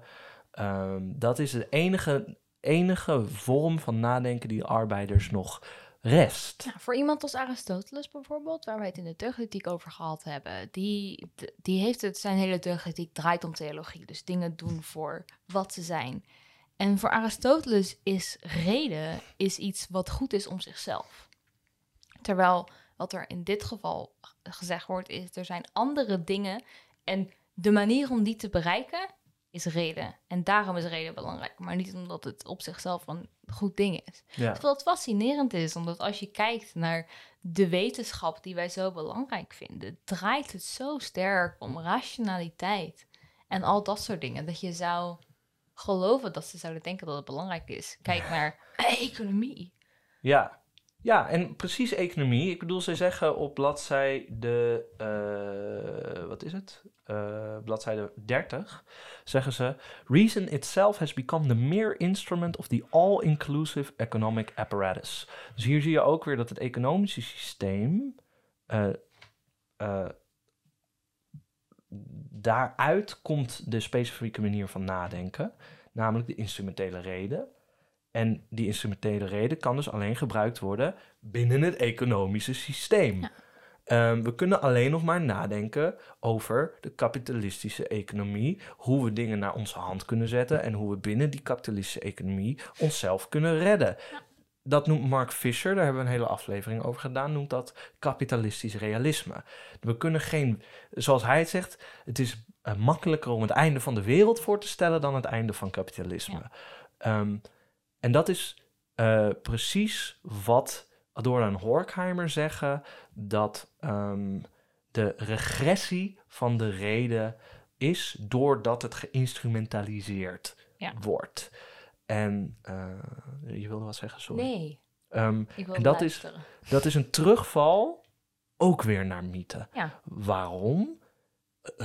In mythologieën speelt het lot altijd een grote rol. Je hebt altijd, Mhm. je, hebt, je hebt, hoe heet die, eh, die, eh, eh, die koning, Oedipus. Ehm, Oedipus, ja. die, zeg je Oedipus? Ja, Sorry. doe maar Oedipus. Ehm, die ehm, het Ken lot probeert te Ken- ontsnappen. Kennen ja, ik mensen ken het verhaal? Vertel het. Er leuk. wordt, er, wordt hem, er wordt hem verteld dat als kind geboren wordt, wordt verteld dat hij zijn vader zou vermoorden en met zijn moeder zou trouwen volgens mij en samen zijn met zijn moeder. En toen waren ze ouders zo van, oké, doei kind, jij gaat weg. En toen gooide hij ergens anders op. En eh, uiteindelijk heeft hij, ehm, was er een vrouw die die redde en de man waar die ervan redde was, zijn, was de koning, was zijn vader. En toen trouwde hij met de vrouw die zijn moeder was. Maar hij wist niet dat hij geadopteerd was. Ja, precies. Dus hij, hij dacht, ik heb, een, ik heb een koningin gered van, en een koning verslagen. En ik heb hem vermoord en met haar getrouwd, chill. Ja. En, maar hij was dus hun kind. Ja. En dus precies in, eh, de, dat, dat, in, in zo'n verhaal speelt het lot een hele grote rol. In Percy Jackson ook. Mijn favoriete serie over de mythologie. Ja. Aan het begin van ieder boek is er zo'n ding. Gaat er zo van: oké, dit is de. Dit is. Dit is. Dan komt er een waarzegster. Ongeveer. En die is zo van. Een soort van het orakel van Delphi, maar dan in 2000. En die is zo van: dit gaat gebeuren.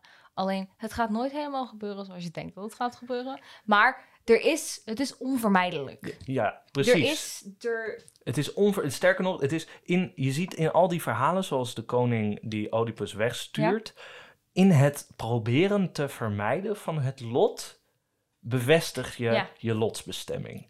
Want Eh, hij, hij denkt zo van, oké, mijn zoon gaat mij vermoorden. Hoe ga ik ervoor zorgen dat het niet kan gebeuren? Ik stuur hem weg. Ja. Dan ziet hij me nooit meer. En dan alsnog. Ja, dus het lot is onvermijdelijk. En dat is iets mythologisch, hè? dat we niet. eh, dat, dat er een bepaalde manier is hoe de wereld werkt, die, waar je niet aan kan ontsnappen. En door die regressie van de reden, door middel van de kapitalistische verhou- economische verhoudingen, leven wij nu in een wereld waarin wij het gevoel hebben dat we niet aan het al overheersende manier van hoe de wereld werkt kunnen ontsnappen. Cultuurindustrie. Eh, wacht. en dat is dus wat Mark Fisher kapitalistisch realisme noemt. En dat is dus, we zijn hoe, hoe, weer hoe de verlichting weg wilde gaan van het lot. Van, van het idee van het lot zelfs. Mhm. Nee, dat, dat is onzin. Eh, we gaan vooruit, we, gaan, we maken vooruitgang. Het onvermijdelijke bestaat niet. Wij Nee. kunnen doen wat we willen. We zijn onze eigen baas. Wij gaan ons eigen lot bepalen. ja, en we precies weer in dus het proberen te ontstijgen van de mythe zelfs, is de, is de, is de verlichting teruggevallen in mythe. We, zijn, we wilden het, het idee van lot ontsnappen en we zitten hier allemaal vast in het lot van het kapitalisme. Ja. Eigenlijk. Ja. We, we kunnen niet meer anders denken, het lukt niet. Nee. Ehm, en Het is dat een is, cyclus ook. ja, Natuurlijk, hè? want eh, je groeit op in een omgeving waarin er bepaald in geloofd wordt. En daar groei je mee op. En ook al zeg je je daartegen af, je internaliseert het nog steeds, dan reproduceer je het. En de maatschappij als geheel reproduceert dit. En alles in de maatschappij is gericht op de reproductie ervan. Want geld verdienen. En dat blijft maar gaan. En dat is, kunnen, dat is het lot waar je steeds aan probeert te ontsnappen. Van nee, nu wordt het anders. En dan kom je er terug. Want het is het systeem waarin die cyclus plaatsvindt. Ja, het is de, je kan eh Che Guevara t-shirts kopen bij eh, Ja. dat soort... Of dit Bo Burnham zegt... eh, discount Etsy agitprop, right? Ehm, dus nou, agitprop, agit, dus agitating propaganda, agitprop, Ja, dus communistische propaganda op Etsy kopen. Weet je wel? Die, die, de manier waarop het kapitalisme, die kap, door het middel van die eh, eigendomsverhoudingen alles opzuigt en waardoor we er maar niet uitkomen. nee. Ehm, en dus vastzitten weer in dat mythische lot. Wat weer de verlichting wordt. Ja. Doordat je eruit probeert te ontsnappen. En dan is er weer iets wat je echt niet wil. En dat is weer iets mythisch. En Ja, en dus door deze dingen, door dus aan de ene kant de, die kennis, die manier van kennis, door overheersen, zijn we teruggevallen naar een mythologisch lotsbestemming. Ehm, en daaruit komt het, dat, dat, uit dat proces is het fascisme ontstaan, volgens hun. Dat he- waren de mogelijkheidsvoorwaarden voor het fascisme. Ehm, onder, dus door de. Eigenlijk zeggen ze: het fascisme is ontstaan. Want we focussen heel erg op de cultuur. Hè? Mhm. Maar het fascisme is ontstaan door de eigendomsverhoudingen. Eh, Want dit alles kwam door de eigendomsverhoudingen, door Ja. Odysseus, door die, door die eh, onderscheid tussen Door de roeier en hij en de mas. dat is er. Het is allemaal deel van hetzelfde. Het is allemaal met elkaar verbonden. Ja, Het totaliserende en de eigendomsverhoudingen, die zijn met elkaar aan elkaar gerelateerd. En daarom komt dat tot fascisme. Ja, en wat ze daar dus ook mee zeggen, hè, dat, dat, dat deze hele dialectiek, dus deze hele geschiedenis en beweging, komt uiteindelijk door de productieverhoudingen. Dus doordat sommige mensen eigendom hebben en anderen niet, en dat die daarvoor moeten werken, ehm, dat daar het fascisme uitkomt. Wat betekent dat om fascisme uiteindelijk te voorkomen, we die productieverhouding moeten opheffen. En dat is ehm, iets waar eh, dus Marx het over heeft, en dat noemt Marx eh, revolutie. En dat kan door middel van revolutie. Ding is dat door en Horkheimer daar veel pessimistischer over zijn. Omdat zij dus de oorlog hebben gezien. Zij hebben eh, wat er ook in Rusland gebeurt gezien. En daar zijn zij geen fan van. En dus zij zijn heel pessimistisch over die revolutie. En geven die eigenlijk op. Dus zij, dus, dus zij focussen meer op dat verlichting, dat dat denken nog anders kan. Ehm, maar uiteindelijk, om dat echt te moeten veranderen, moeten die kapitalistische productieverhoudingen opgeschort worden. En dus zegt zij eigenlijk dat fascisme de logische uitkomst is van de verlichting, maar de verlichting is de uitkomst van de productieverhoudingen, oftewel kapitalisme. Dus fascisme is de logische uitkomst van kapitalisme. Ja, nee, precies. Maar het is, het is, en het is, ze zeggen volgens mij niet dat het ehm, inherent noodzakelijk is dat dit altijd gebeurd zou zijn.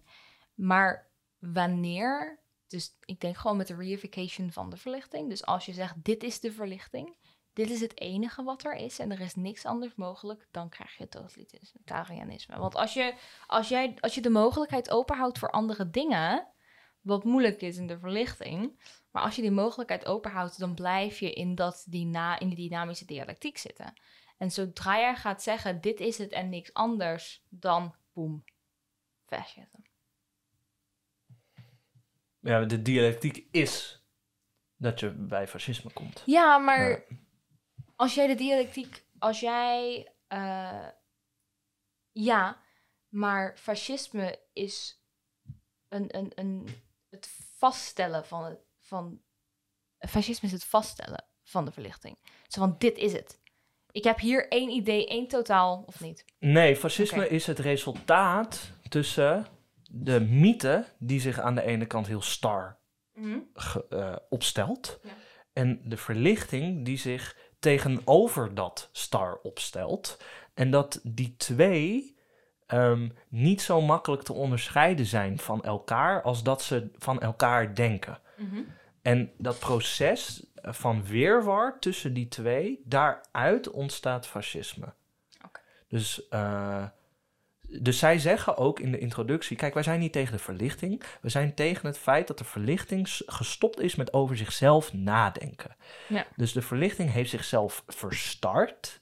En op het moment dat de verlichting eigenlijk openbreekt weer, dan kunnen we het, het fascisme eh, stoppen. Ja. Eh, het volgende fascisme. Want dat. nee. Ja. Ja, daar, daar kunnen we ook een aflevering Ja. over maken. Dat wil Sven heel graag.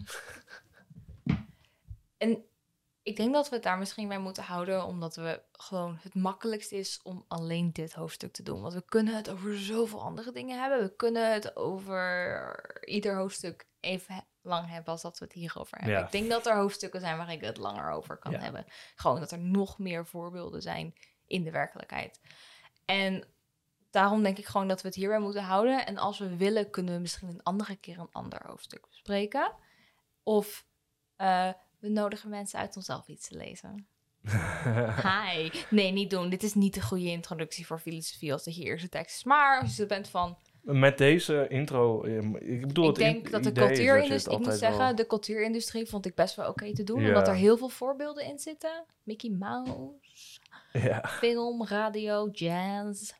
Dus dat is misschien best wel goed te doen. Maar eh, wij houden het hierbij. Eh, volg ons op internet, Instagram. Stuur ons DM's. Slide into those DM's, people. Kom op, niemand doet dit vaak genoeg. Ik reageer nooit, maar ik wil Sven graag meer werk geven in het leven. Facebook Ja, doen we niet meer, Ik hè? praat, ik praat wel af en toe met mensen. Dus Ja. Ja, je hebt sociale contacten opgebouwd. Facebook heb ik opgegeven. Ga Goed ik niet. Ja. YouTube, als we het onthouden om het erop te zetten. Maar vooral de podcast gewoon op de Apples en de, Ja. de Spotify's. Dat is waar, that's the place to be. Helemaal babes. mooi. En dan Oh fuck, wat gaan we volgende maand lezen? weten we nog niet, hoeven we niet over te hebben. Oké. Ehm, Muziek, Ja, muziek. introduceer het nog een keer. We luisteren dus eh, naar de Nectar Effect. Eh, het nummer heet Carnage. Is als je het op donderdag luistert, de dag waarop dit uit is gekomen, ehm, dan eh, is het ook nu net uit. En anders eh, ja, het- is hij al uit. Ja, je kan er altijd Hype hun eerste nummer. Ehm, Luister er ook even echt naar. Op Spotify hij gaat hard. Carnage, het gaat over de wereld in puinhoop. Wat natuurlijk ehm, het gaat niet over... heel relatable is als we net de directie van de verlichting. Dus, eh, de uh, Nectar Effect, Carnage. When all is said and done, we follow the righteous ones. Believe what you